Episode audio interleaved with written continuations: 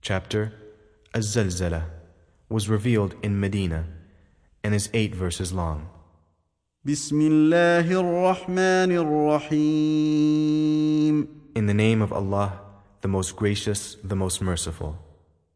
إذا زلزلت الأرض زلزالها When the earth is shaken with its final earthquake, وأخرجت الأرض أثقالها and when the earth throws out its burdens, وقال الإنسان ما لها and man will say, What is the matter with it?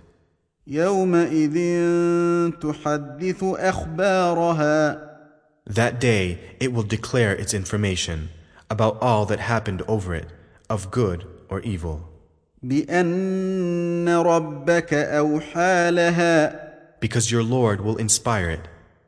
يومئذ يصدر الناس أشتاتا ليروا أعمالهم That day mankind will proceed in scattered groups, that they may be shown their deeds.